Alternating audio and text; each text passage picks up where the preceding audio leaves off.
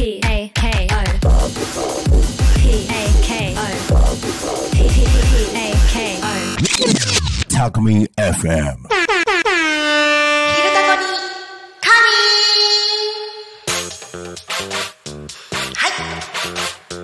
皆さんこんにちは。時刻は11時を迎えました。一日の始まりは昼タコに神。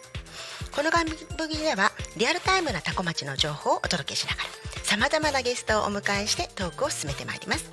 タコミン FM は手段はラジオ目的は交流をテーマにタコを中心に全国各地さまざまな人がラジオ出演を通してたくさんの交流を作るラジオ局です。井戸端会議のような雑談からみんなの推し活を語るトーク行政や社会について真面目に対談する番組など月曜日から土曜日の11時から17時までさまざまなトークを展開していきます。パーソナリティとしてラジオに出演するとパーソナリティ同士で新しい出会いや発見があるかも。タコミ FM はみんなが主役になれる人と人をつなぐラジオ局です。火曜日11時から12時の担当は私心理カウンセラーそして7つの習慣認定コーチの千春がお届けします。いつも番組を聞いてくださっているリスナーの皆さん1週間ぶりですね。いつも聞いてくださり本当にありがとうございます。そして初めましての皆様ようこそ。タコミン FM 昼タコに仮眠を見つけてくださり本当に嬉しいです。ありがとうございます。口から生まれたと言われるからおしゃべりな私。このスタジオでは一人なのでカフェで皆さんとおしゃべりをしているつもりで今日もお話しさせてくださいね。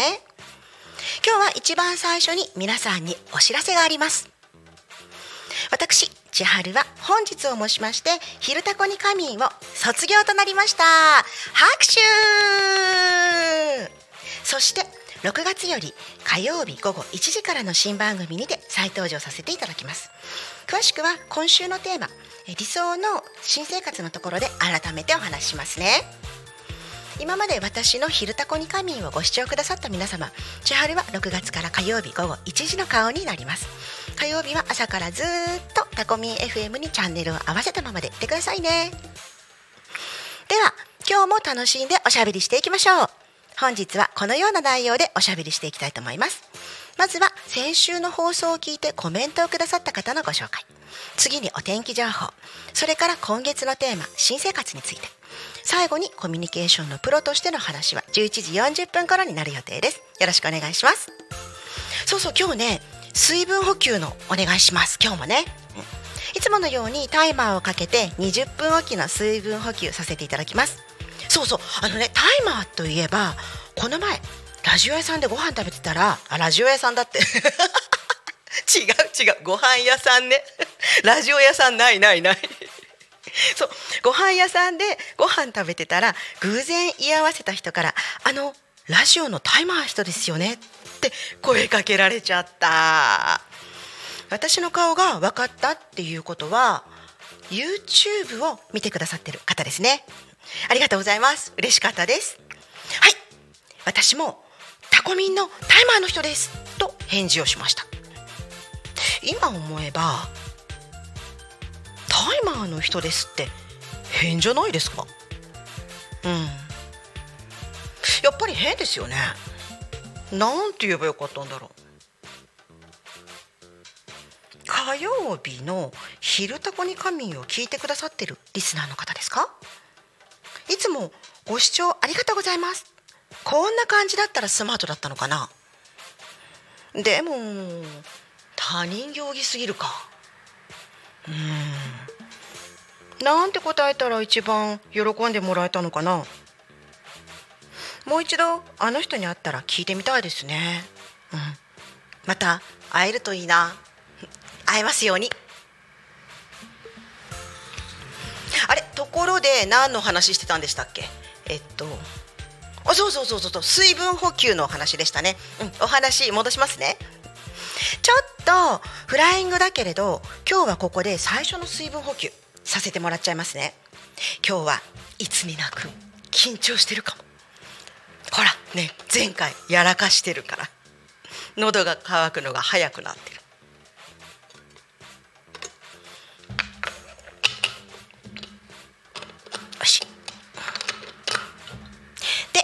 今日の水分補給のお供はルイボスティー。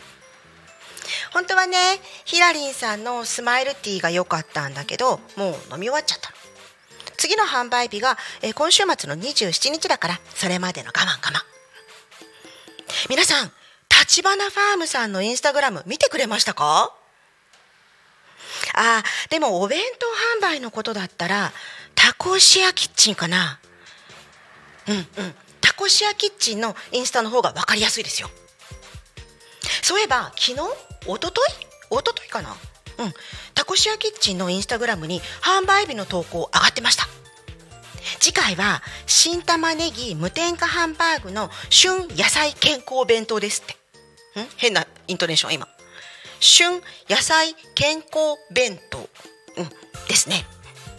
このお弁当を作ってる南中の立花ファームさんは薬膳マイスターでこの旬野菜健康弁当にも薬膳の知識が取り入れられてるんですって。すごくないですか？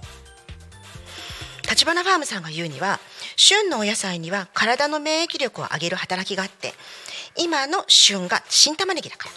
調味料にも玉ねぎ麹が使われているそうです。あー早く食べたい。待ち遠しいですそしてヒラリンさんのスマイルティーね、うん、あれもとっても楽しみにしてます。でそれと一緒に買おうと思ってるのが生米パン、うん、このパンねお米からできてるんですって。米粉じゃなくてお米から作られたパンなんですって。すっごい。私すっごい楽しみにしてて取っておいてほしいから予約しちゃいました。そして水筒。これ素敵でしょ？ちょっと。どう？日常的にね水分補給しているとどこかに出かける時もやっぱり常に水分補給したくなっちゃうんですよね。持って歩くのにペットボトルでももちろんいいんだけど普段から飲み慣れている自分の好きなお茶を持っていきたいなっていう時にはやっぱり水筒便利なんですよね。だから私水筒もたくさん集めてます。ん？集めてます？じゃなくて結果的に水筒たくさんになりました。だね。うんうん。そう。で先週まではそんなに暑くなかったから1時間の放送でね 200cc くらいで足りてたの。だからあのピンク色の可愛らしい水筒で持ってきた。でもねもう最近すっごい暑くなってきてたでしょ？だから飲む量が増えるだろうなって思ってこの最新のとっておきの水筒もう昨日のうちに用意して準備しといたら何今日寒いもうこんな大きい水筒いらないんだけどでもせっかく準備しちゃったから持ってきました。見せたかったしねみんなに。うん。そうこれね見て。あまたこれね YouTube の人限定になっちゃうんですけどラジオで聞いてる皆さんもしよかったら後で見てくださいね。今からカメラの前でしっかり水筒お見せしますね。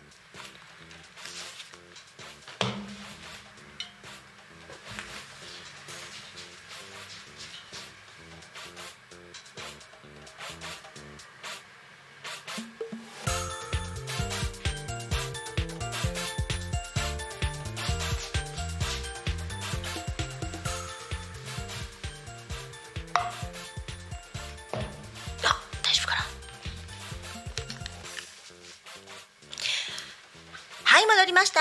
ラジオをお聞きの皆さんお待たせしました。このね透明な容器これガラスなんです。それでね二重構造になっていて結露しにくいの。上の方のねこのシルバーになってるところここね茶こしです。なのでお茶っ葉入れて水を入れて持って歩いて飲む頃にちょうどいい感じになってるってこともできたりします。私はね今日ルイボスティーに出してきたのでこの茶こし使ってないんだけど時間がなくて急いでる時とかほんと便利ですよ。冷たい飲み物を入れても結露しにくいからこれからの夏場大活躍すると思います。そして見た目もスタイリッシュ。素敵でしょ？うこれ販売しているのは、えータコの街中本町にあるマヌーバさん。場所はタコ町の郵便局本局の斜め前。パリやロスなどからのインポートものやブランド古着を取り扱っているセレクトショップ。お洋服屋さんなんだけど雑貨もとってもおしゃれな素敵なんです。でマヌーバさんがねオープンしたての頃娘が高校生で街中にすっごいおしゃれなお洋服屋さんできたよって教えてくれて。行ってみたらまあ私の好みドンピシャで可愛いの。今日のね私の服もね全身で実はマヌーバさんなんですよ。あタートルのこれだけ違うけどね。えさっき見えた？見えてなかった？もう一回店に行っちゃっていいですか？ちょっと待っててね。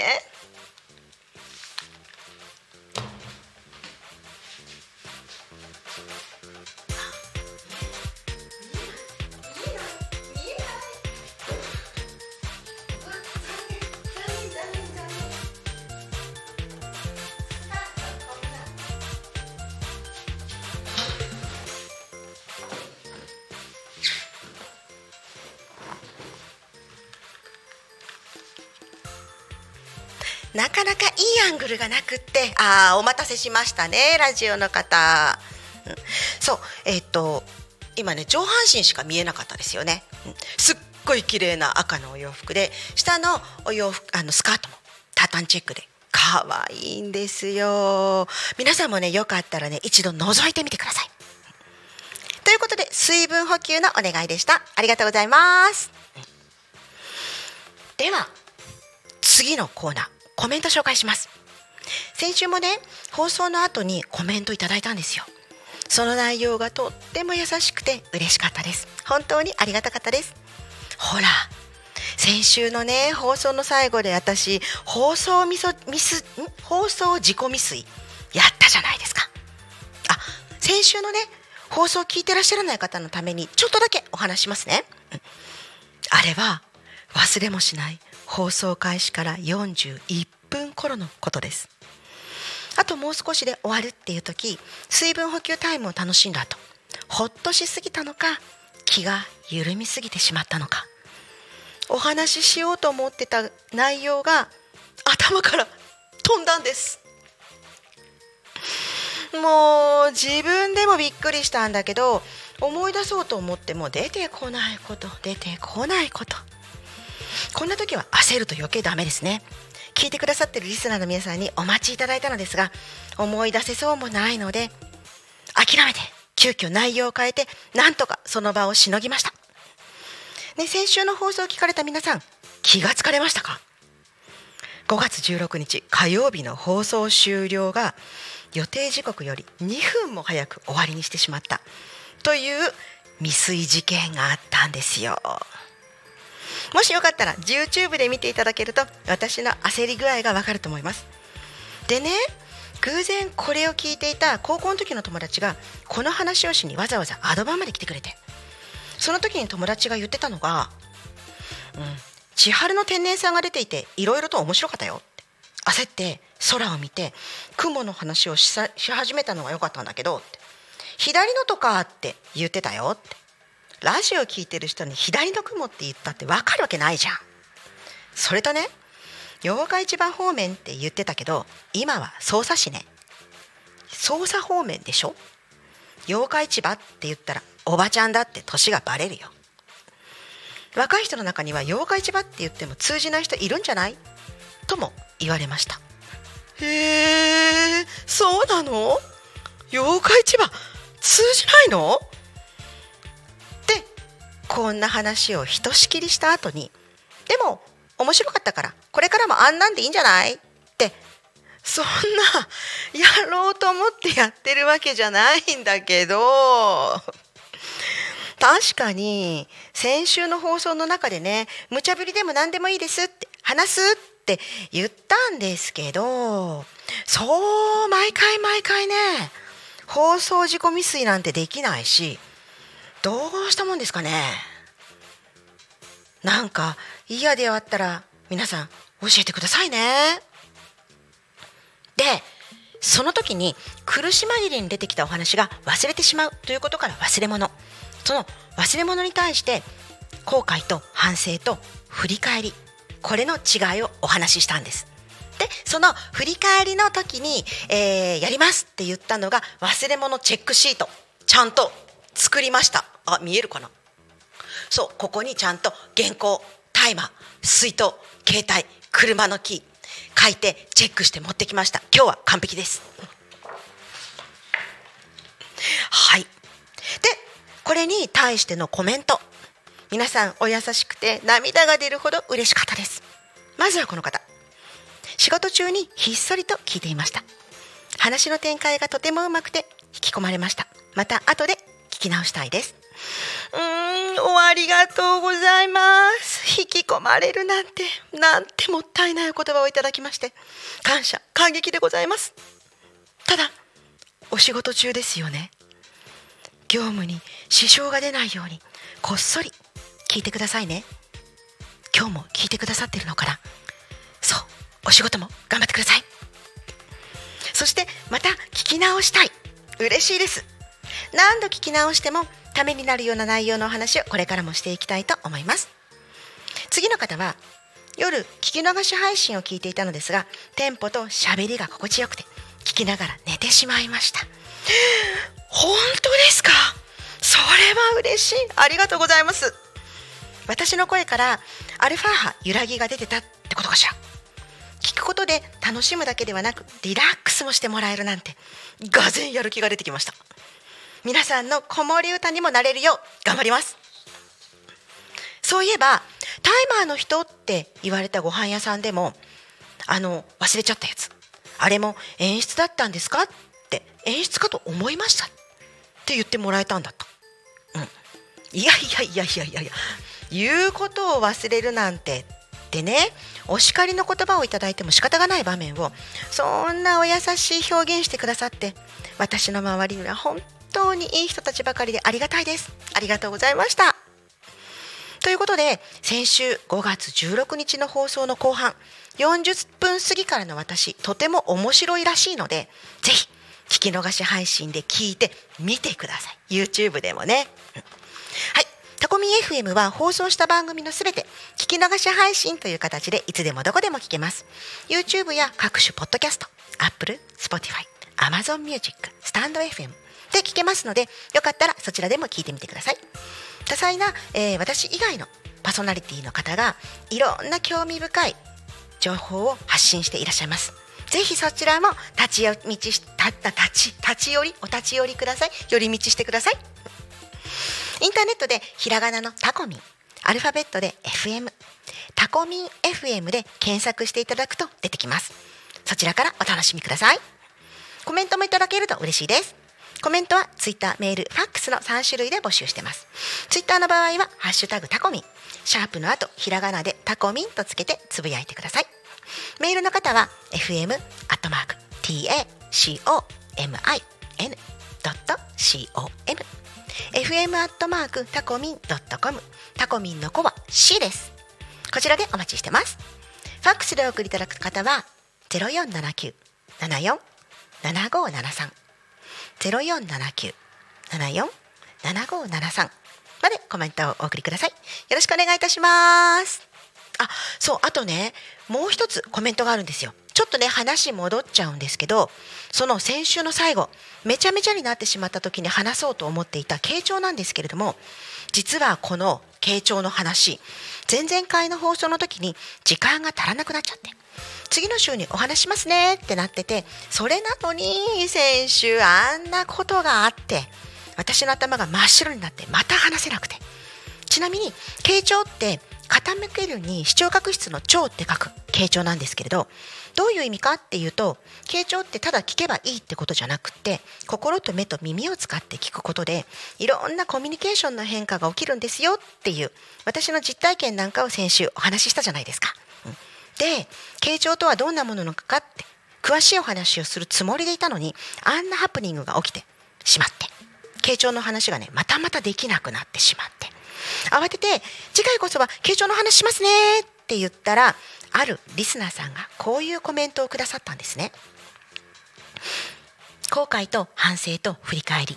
ためになるお話分かりやすく例を出してお話しくださって頭に入ってきました。毎週大変だと思いますが楽しく楽しんで頑張ってください。応援してます。ありがとうございます。そして続けて来週は緊張についてですか？緊張ってどうしたらしない？または和らげることができますか？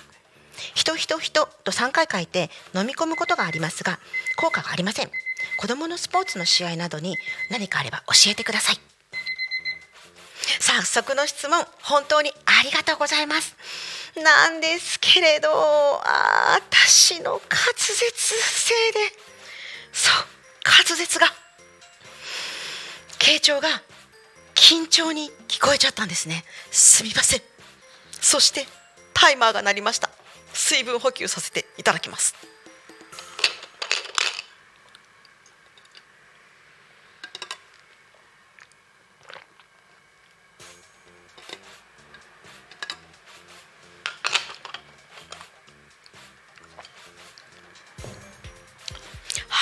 とうございます。でねそう私の滑舌。私ねえっ、と苦手がラ行だっていうのは知ってるんですよ。ラディルレロが言いにくいのは前から知ってるんですけれど家行もダメだったんですね。かきくけこけいちょうきんちょうけき。うん。同じ家業だもんな。いや私もまだまだですね。基本的なね発声練習もきちんとしないとって思って皆さんにねご迷惑をおかけしてしまうからね。っていうことも分かりました。で5月20日の土曜日にプロにお願いして息継ぎや呼吸法声の出し方舌の使い方の基本をおさらいしてきました。発声にはね背筋が大切なんですって。でこの辺の話はまたいつかどこかで紹介させてもらいますね。それでせっかくなので気を取り直して緊張のお話しますね。時間は11時40分頃の予定です。というわけで傾聴のお話はまた次になってしまいました。あの皆さん傾聴のために毎日聞いてくれてたりあ毎回ね聞いてくれてたりしてますか？大丈夫ですか？もしそうだったら本当にごめんなさい。ね引っ張ってるわけじゃないんですよ。引っ張ってるように見えちゃってるけれどもだけど引っ張ってるわけではないです。本当に本当に本当に次こそは傾聴のお話しますね。待っててくださいね。はい。ありがとうございます。ここまでがリスナーさんからのコメントの紹介でした。いろいろねコメントくださった皆さん本当にありがとうございました。はい。ではここからタコ町の今ということでお天気情報をお伝えします。先週の水曜日と木曜日真夏の暑さ突然来ましたよね。熱中症でね病院に搬送された方もいらっしゃったようですが皆さんは大丈夫でしたか？私は慌ててノースリーブの服を引っ張り出してきて腕丸出し状態で扇風機ブンブン回してかき氷食べてしのいでました。まだエアコンの掃除してなくてほこりまき散らすわけにもいかず月末までにはきれいにしなくちゃって思ってます。そしてまたぐずついた天気ですね。今日は傘の手放せない一日になりそうです。今日のタコ町は曇り時々雨。ほぼ雨。最高気温は15度。そして北風5メーター。昨日との温度差は13度もあって本当に寒い。せっかくしまったタートルネックの長袖引っ張り出して着てます。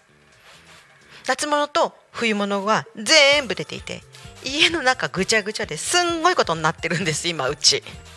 早くね天気落ち着いてほしいですね。そうでね私歩くの下手くそで雨で路面が濡れてたりすると滑って転んだりするんです。だから雨の日はサンダルで歩くのが怖くて。でもスニーカーだと靴の中まで濡れちゃったりするので今日は長靴を履いてきました。皆さんは雨の日の足元どんな対策してますか？それでは今日のお天気指数いきます。お洗濯生乾きに注意。乾燥機がおすすめ。傘。絶対忘れずに。重ね着。ジャケットなど羽織るのもあると安心です。とヤフー天気さんが教えてくれています。そして紫外線。今日は紫外線が少なめです。安心して外で過ごせますって言っても雨なんでね。外で過ごすことないと思うんですけれど、うん、ただねお仕事でね外のお仕事の方今日大変ですよね。雨降りで、うん、でも日焼けの心配はないみたいなんでお仕事頑張ってください。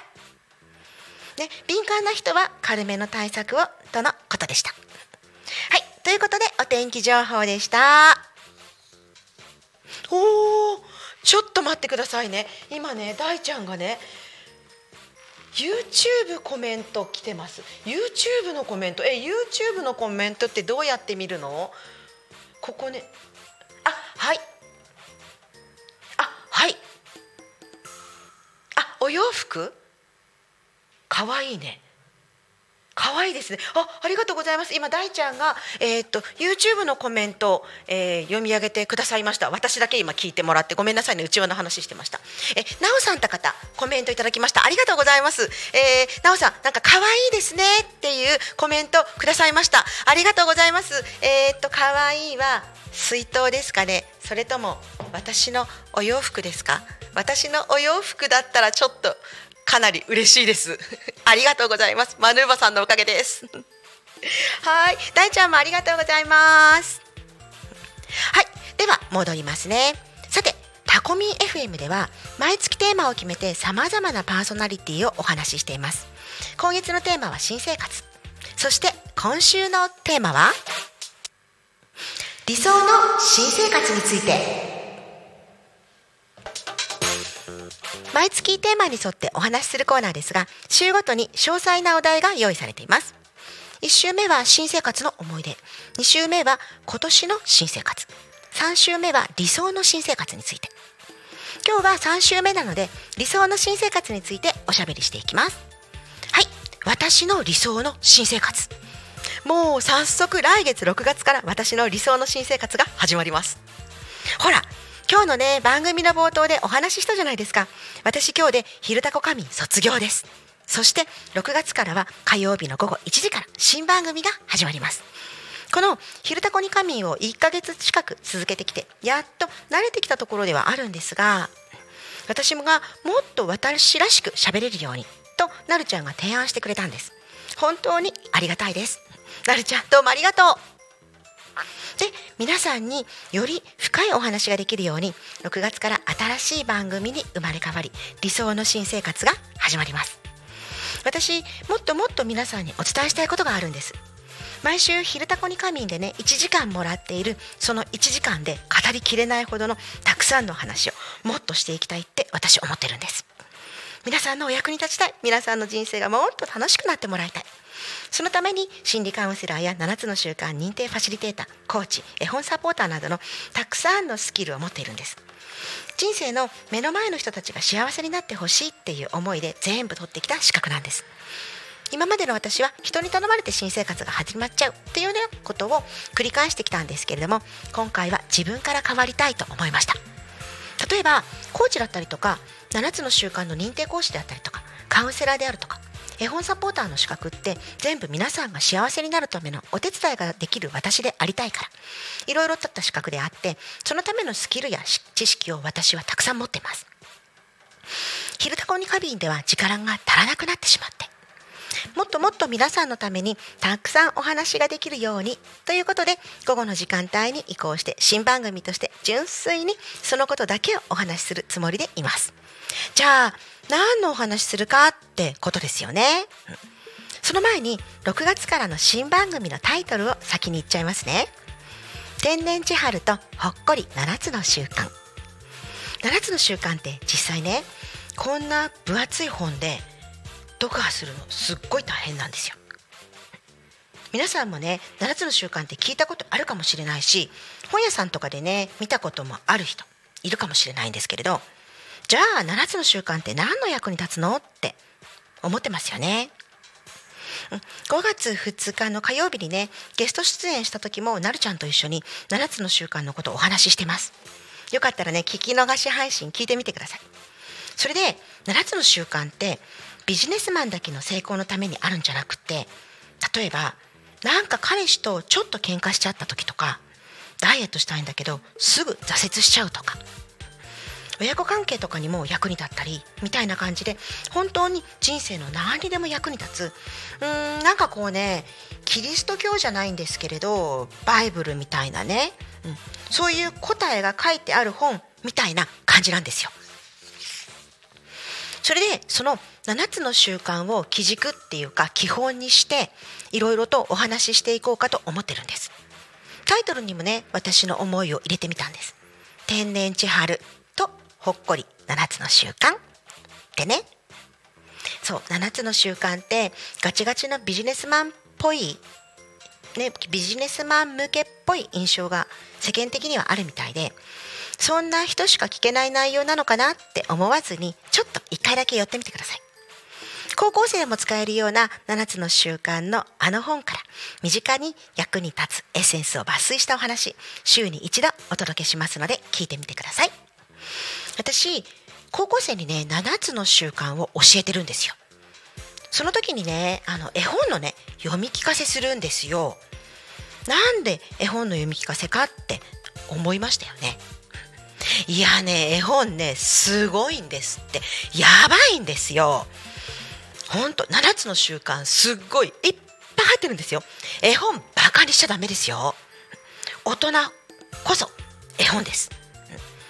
相手が口にしている言葉の裏側にある本当の気持ちを感じ取り受け止めて本来の自分の気持ちに気づけるようになるって絵本未来機構の絵本講師の方々も皆さん言ってらっしゃいます。どんな風にすごいのか。うんとね多分ねここでいくら言っててもねイメージつかないと思うんで論より証拠で今ここで試しにやってみてもいいですか？ね、ラジオでやるのはちょっと初めてなのでできるかどうかわかんないんですけどちょっとやってみますね。ちょうどねこの間高校生に読み聞かせした絵本です。絵本ピンクのドラゴン。ねちょっとえっ、ー、とね YouTube の人たち用にもう絵本持っていきます。ちょっと待っててくださいね。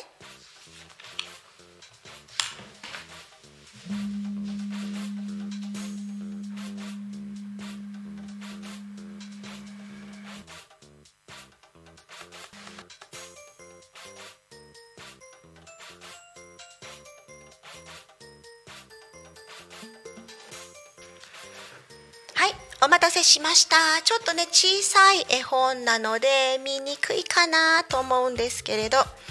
でね内容はねネガティブな感情に蓋をして閉じ込めてその上に自分が立っていても結局ネガティブな自分も自分だから。箱の中から出してほしくてガタガタガタガタ騒ぐからその上に立っている自分も不安定になっちゃうよってお話。ネタバレしちゃってすいません。そうこの絵本から受け取れるメッセージはありのままの君を大切にしてね。ポジティブでいなければいけない。ネガティブにダメ出しをしているあなたへのメッセージです。もし今ポジティブだったとしても自分の中にネガティブはいるんです。なくなってはいないの。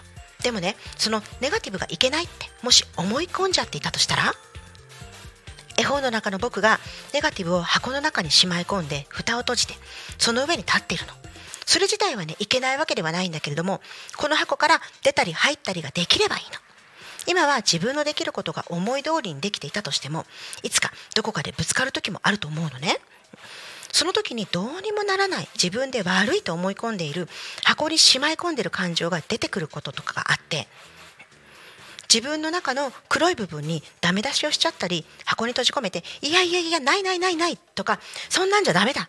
とかってポジティブでいなきゃってなるとダメって思えばあっていうふうにね自分の感情を言えば言うほど箱の中からネガティブな感情のもう一人の自分がいやいやいるんだよって僕もいるんだよってちゃんと認めてってこう下からバンバンバンバンしてくるわけ。ポジティブな自分はちゃんとした地面に立っているつもりでいたのにぐらぐら揺らいでくる。今はなくてもこれからどこかでそういう経験をするかもしれない。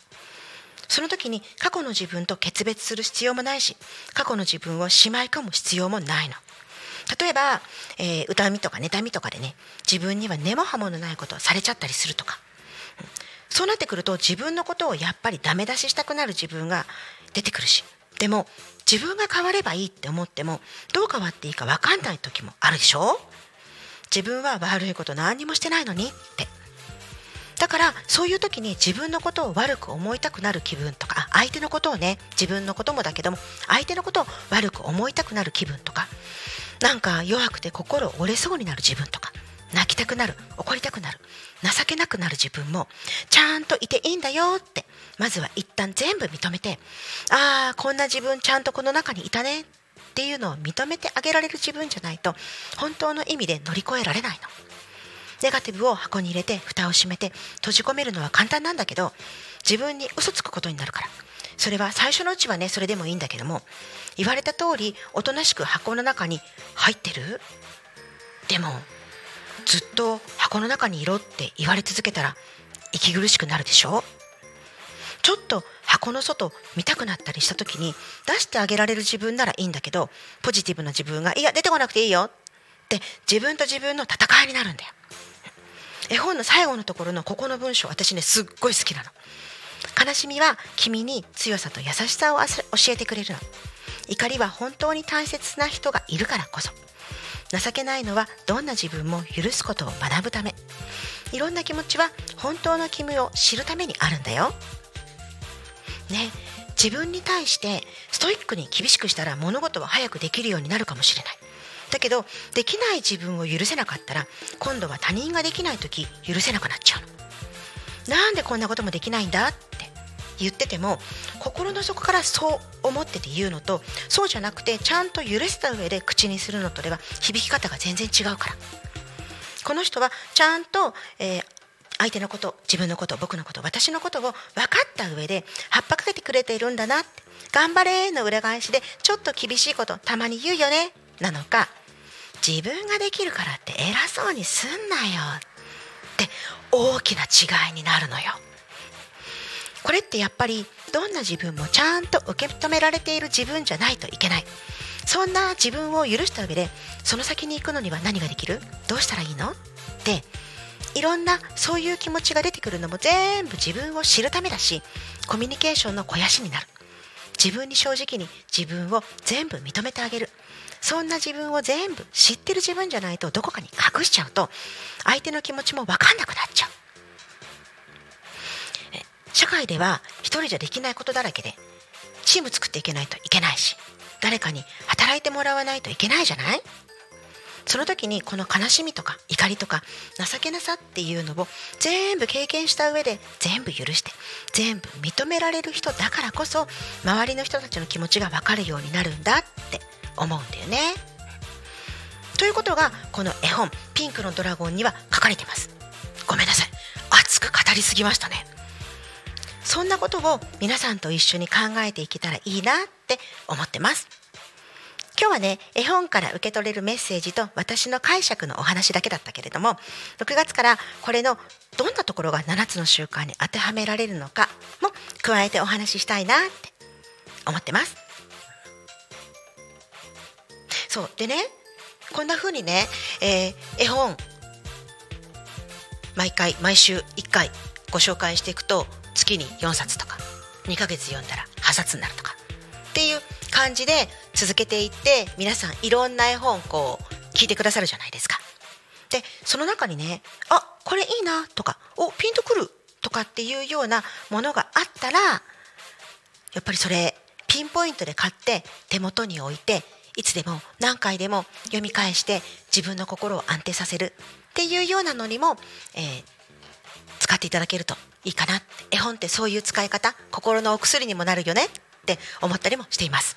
うんでね、えーと、女性の方とかはねいいんですけれども例えば男性の方なかなか30代40代の方くらいの男性の方って絵本買いに行くのって敷居が高いんじゃないかなって。ハードル高いかなって思うんですよね、うん、本屋さんに行って真剣な眼差しで絵本探して1冊とか2冊買ってレジの人に行く。その人に「いやーこの本どんな風に思われてるんだろう」とかってちょっと恥ずかしかったりするじゃないですか。そう。でもこうやって私がご紹介した絵本の中で大体のね、えー、中身も分かって受け取れるメッセージも分かればアマゾンとかでポチってできちゃうじゃないですか。ね、それで、えー、お手元に届いて自分の、まあ、心のお薬にそんな絵本に出会ってもらえるといいなって。そしたら私嬉しいなって。そんな感じで思ったりもしてます。そして困ったことがあったら相談してくれれば私の知ってることで一生懸命考えます。私ほっとけないたちなんで結構おせっかいですよ。でそんな感じでいろんなお話を聞いていただく中で人生のどこかのタイミングでああそういえばこの間千春さんがこんな話してたなって役に立つような話あるかもしれないなとも思ってます。っていうのが私の理想の新生活です。おいい感じ。タイマー鳴りました。じゃあもう一度水分補給させていただきます。うん、ちょうどよかった。今ねちょっと熱く語りすぎて。あのカッカしてきてる。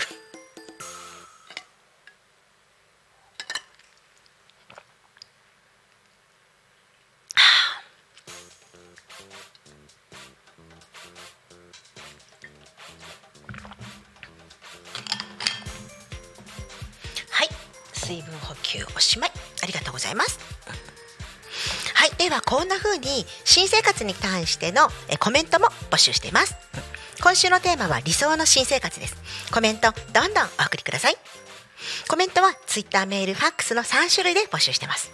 ツイッターの場合はハッシュタグタコミ。ンシャープの後ひらがなでタコミンとつけてつぶやいてください。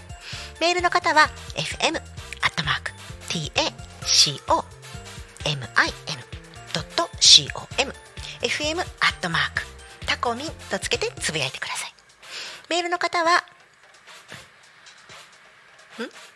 メールの方今言ったよね？メールの方、うん、ごめんなさいね。2回言うとこだった。はい。でファックスでお送りいただく方は0479747573までコメントをお送りください。よろしくお願いいたします。はい。ではそろそろ11時40分ですね、うん、えっ、ー、と今水分補給もしたから大丈夫。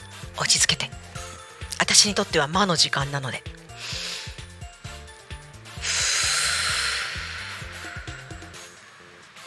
大丈夫。深呼吸しました。できる。はい。えー、あやだ。ドキドキしてきたかもちょっと。珍しく。やっぱりね一回失敗するとねうん。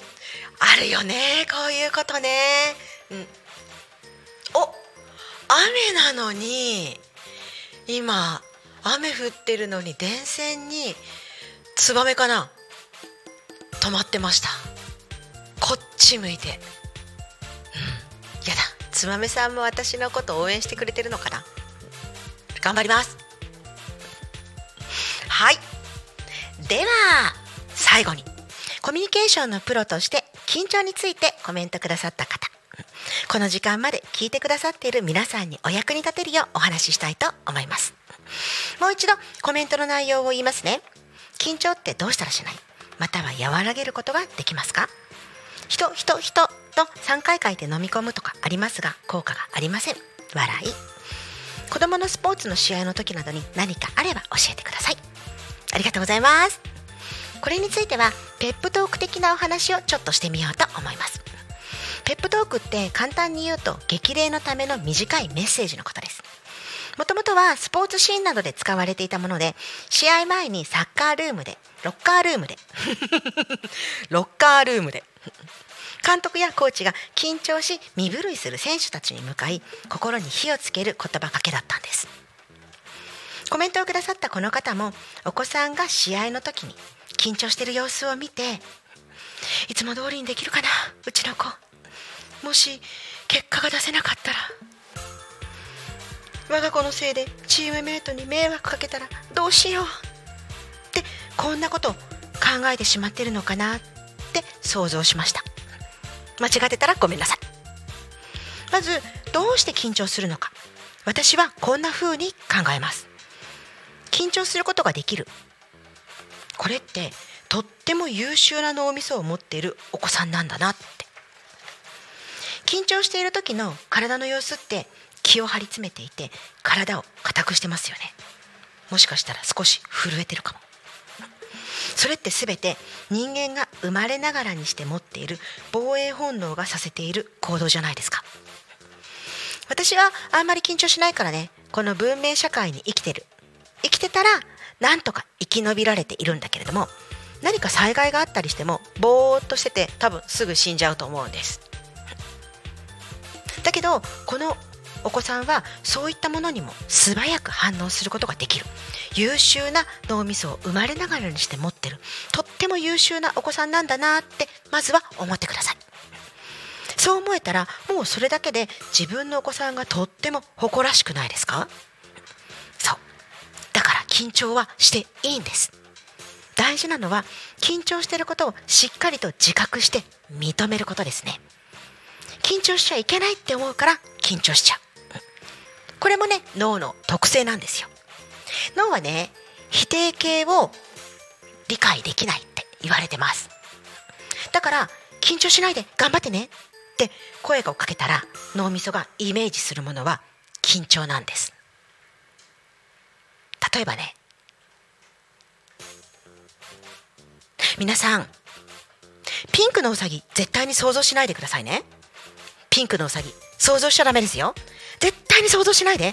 ピンクのうさぎのことなんか。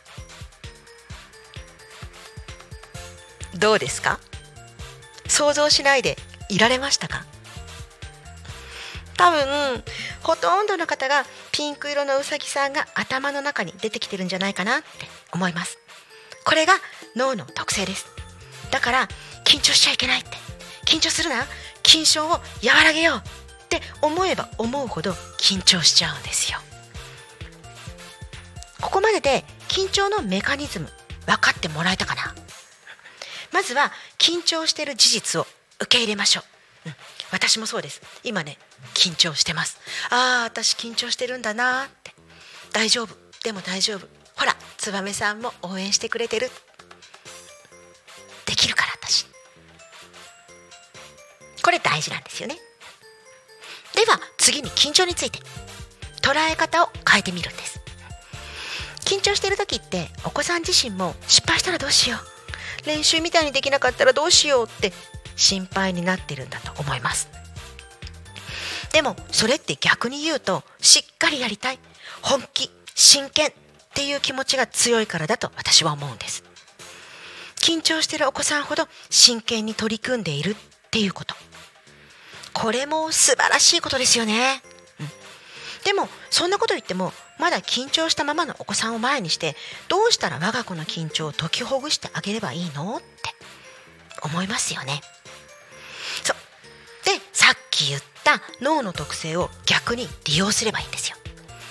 脳は否定形は理解できない。けどイメージしたことを実現させようと、え、体の中に体中に信号を送るんです。だからその試合でどうなりたいかを想像するんです。陸上の試合だったら一等賞でテープを切る瞬間とかバスケやサッカーだったらかっこよくシュートを決める瞬間。野球ならホームランを打ってゆっくりグラウンドを一周しているところとか。そうなりたいんだよね。そうなるために厳しい苦しい練習もたくさんしてきたんだよね。大丈夫でできるんだよ。って良いイメージをお子さんに与えてあげてください。そして最後。最後はその子がかけてほしいと思っている言葉で勇気を勇気づけをしてあげてください。大丈夫できるっていう言葉はかえってプレッシャーになってしまうこともあります。ネガティブなダメ出しのような言葉でも何くそやってやるって心に火がつく場合もあります。他には背中をポーンって叩くような声かけ逆に優しく優しくそーっと語りかけるような声かけが有効なお子さんもいると思います。その時のそのお子さんの様子で今のはどんな状態なのか。お父さんお母さんが一番分かっておられると思います。その子の今に寄り添うようにして今この子にはどんな言葉が一番いいのか選んで言葉のギフトとして渡してあげてください。チームで試合に臨まれる時など同じように練習していてもコツをすぐ飲み込んで上達するお子さんとできるようになるまでに時間がかかるお子さんっていると思います。そんな時はうんうん。そんな時だからこそその子だけを見てあげてください。誰かと比べるんじゃなくて昨日のその子と1週前のその1週間前のその子と比べてください。間違いなく上達してます。それをきちんと見つけてお子さんに普段から伝えてあげてください。それがお子さんにとっての大きな自信になるんです。人は誰かのためになら頑張れるんです。普段から自分のことをしっかり見てくれて分かってくれているお父さんお母さんのために頑張ろうって思えるんです。そしたら手のひらに人なんて書かなくても大丈夫。最後にもしももしもうまくいかなかったら結果を出せなかったらその時私だったら自分の子供にこう言うと思います。お疲れ様。よく頑張ったね。ナイス。ファイト。最後まで諦めずに精一杯やったんだよね。だったら失敗じゃないよ。次までにどうする？って考えればいいんだよ。こんな声かけをすると思います。失敗しちゃったかもしれないけれどもそんなあなたの姿を見てどこかで勇気をもらってる人がきっといる。私はそう思います。コメントで質問してくださった方いかがでしたか？また最後まで聞いてくださっていたリスナーの皆さん私の話のどこか少しでもかけろなような部分でも何かのヒントになったのなら嬉しいです。そして質問をしてくださった方に改めてありがとうございました。質問をしてくださったおかげで私のコーチングやペップトークの学びの復習をすることができました。コメントをしてくださった方にどんな風に言ったら伝わるかな。このこの今のこのお子さんについて。私の母としての想像が少しでも合ってたらいいなとかいろいろ考えながら言葉を紡いでいる時間はとても楽しかったです。そんな時間を作るきっかけをくださって本当にありがとうございました。さあ楽しく過ごしてきましたがそろそろ終わりの時間が近づいてきました。今日もタコミン FM をお耳のお供にしていただければ嬉しいです。タコミン FM は月曜から土曜お昼の11時から夕方5時までリスラジにてリアルタイムに放送してあります。放送した番組はすべて聞き逃し配信という形でいつでもどこでもタコミン FM が聞けます。YouTube や各種ポッドキャスト Apple、Spotify、Amazon Music、スタンド FM で聞けますのでそちらでもお楽しみいただけます。この後の本日の番組を紹介いたします。この後12時から12時10分まで高島陽子さんのプチヤマと仕草お稽古。日々の生活の中に幸せなヒントがたくさんあります。ふとした仕草型言葉。大和仕草を通してタコ町っていいな楽しいな幸せだなと思えるようなことをお伝えくださっています。拙い私の話を最後まで聞いてくださり本当に本当にありがとうございました。では皆様楽しい一日を。お相手は千春でした。今度は6月火曜日午後1時にお会いしましょう。ごきげんよう。